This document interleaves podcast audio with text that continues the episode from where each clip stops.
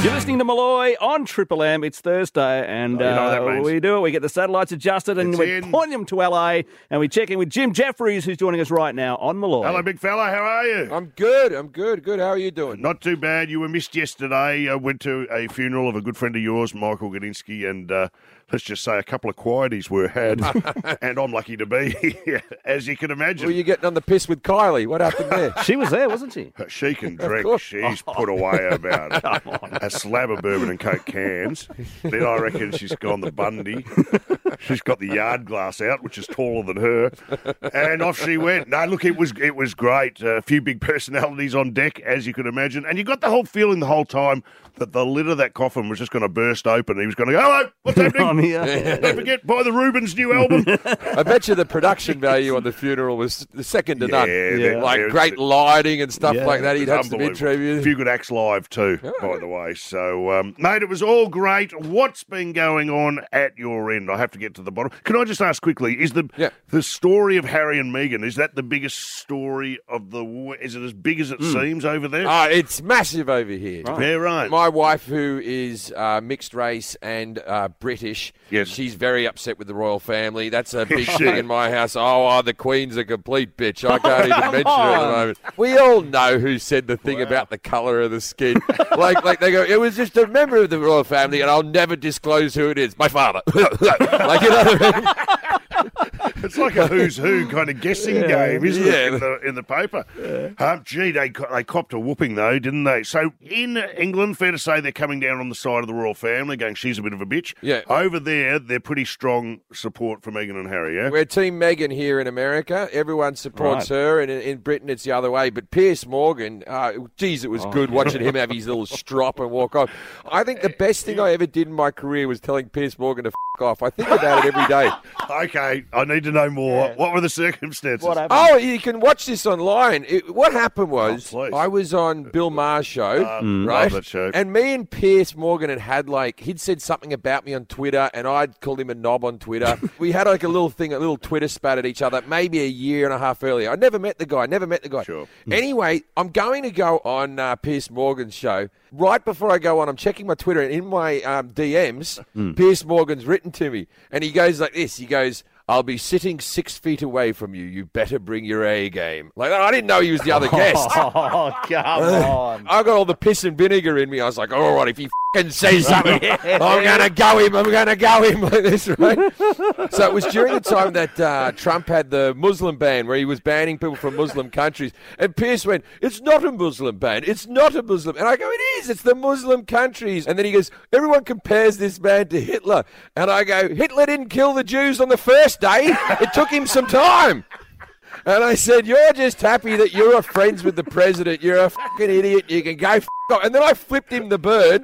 Bill Maher put my hand down and said, All right, everyone calm down. They cut the ad break. Oh, man. Oh, when Bill Maher's the voice of reason, there is trouble. Just to put a pin in it, the whole Oprah interview, Mm. to me, and uh, we get so sidetracked by stuff Yeah. in the world today, and, and on the tail end of a terrible year. To me, it was two multimillionaires complaining to a billionaire about their all their problems in the world. I went, you know what? Scale of one to ten, less than one. Hey, mate, we're going to take a break. All Can right. you hang about? Sure can. You got it, Jim Jefferies with us. This is Malloy, Triple M.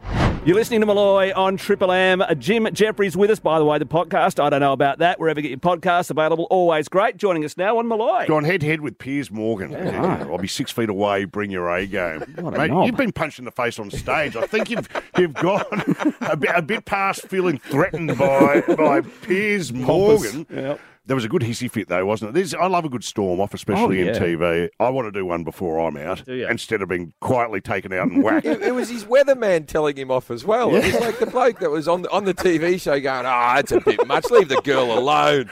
Hey, mate, you're in LA. I love LA, and uh, for for so many reasons. There's so many things I could say at this stage, but also because I love golf a lot, and there's three of the best courses in the world in LA. Have you taken advantage of them? Are you a member of them? Do you play with hmm, comedians? I've played Bel Air once, but that's only the, the best one I've played. But I, I did play golf yesterday with Brad Williams. Oh, love him. Uh, How do I describe Brad Williams? I- I've seen. He's the guy who toured with you when you were out here. he right? opened up for me when I was in Melbourne. Unbelievable. Yeah, he's so A- good. A, a short man. he uses the term dwarf. That's the term he likes. Yes. How'd he go? Well, this is the thing. He, he must have beat me by 15 fing strokes. Yeah, like, I'm, I'm not kidding you. That dwarf can play. Yeah, yeah. I, I thought at least I'd outdrive him. He hits it 220 yards straight up the guts. He's got these little tiny clubs, and like, not ironically, but his short game, of course, is amazing. but he's crushing. He is humble. So that's incredible. So he obviously plays a bit. Does he have a handicap? He said to me he's been playing since he was four. What was he, a foot tall when he started out? Like, I'm just seeing the tiniest pair of plus fours I've ever seen. Can he drive the cart? Does his feet hit the pedal? that's the thing is he can't drive the cart. But I like golfing with him because we were doing one of those courses yesterday where they make you walk, but you bring a dwarf, they don't make you walk. So I got a cart as well. I was like, I've cashed in here. But he's, it was one of the funniest spots. I remember crying with laughter at his stuff. He is genuinely, when he started talking about rooting normals, I lost it. So do you play a bit of golf yourself? Do you do you like it? I do like it. I'm just terrible. I'm just not a good golfer. Hmm. You know what happens when you start playing golf then? Yeah. When you start playing golf, you get into because I got into it this year. Every f***er around you, that's all the Christmas and birthday presents you're ever getting. They're all funny golf gifts. Everyone gives up. They go, I found one thing about him. And I've got golf boxer shorts. I've got golf special hats and golf socks. And I've got all the paraphernalia. You know what I like? I reckon it's a chance for straight men to dress like gay guys. Yeah. Because if you ever look at it, like you, you never see guys, normal guys who are tradie or anyone, mm. get down, getting down the street wearing plaid pants. Or tucking their pants into their socks, or wearing a very bright shirt, or or a hat with a pom pom on it, and they go, "Ah, look at me!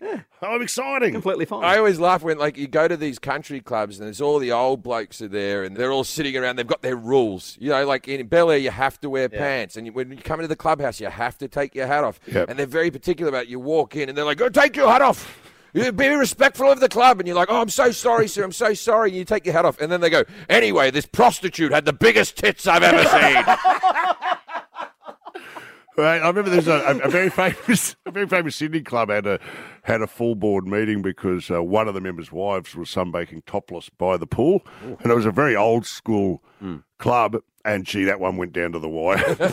votes, postal votes, phones in, issues. Do you know what? I love golf, but I'm not very good at it.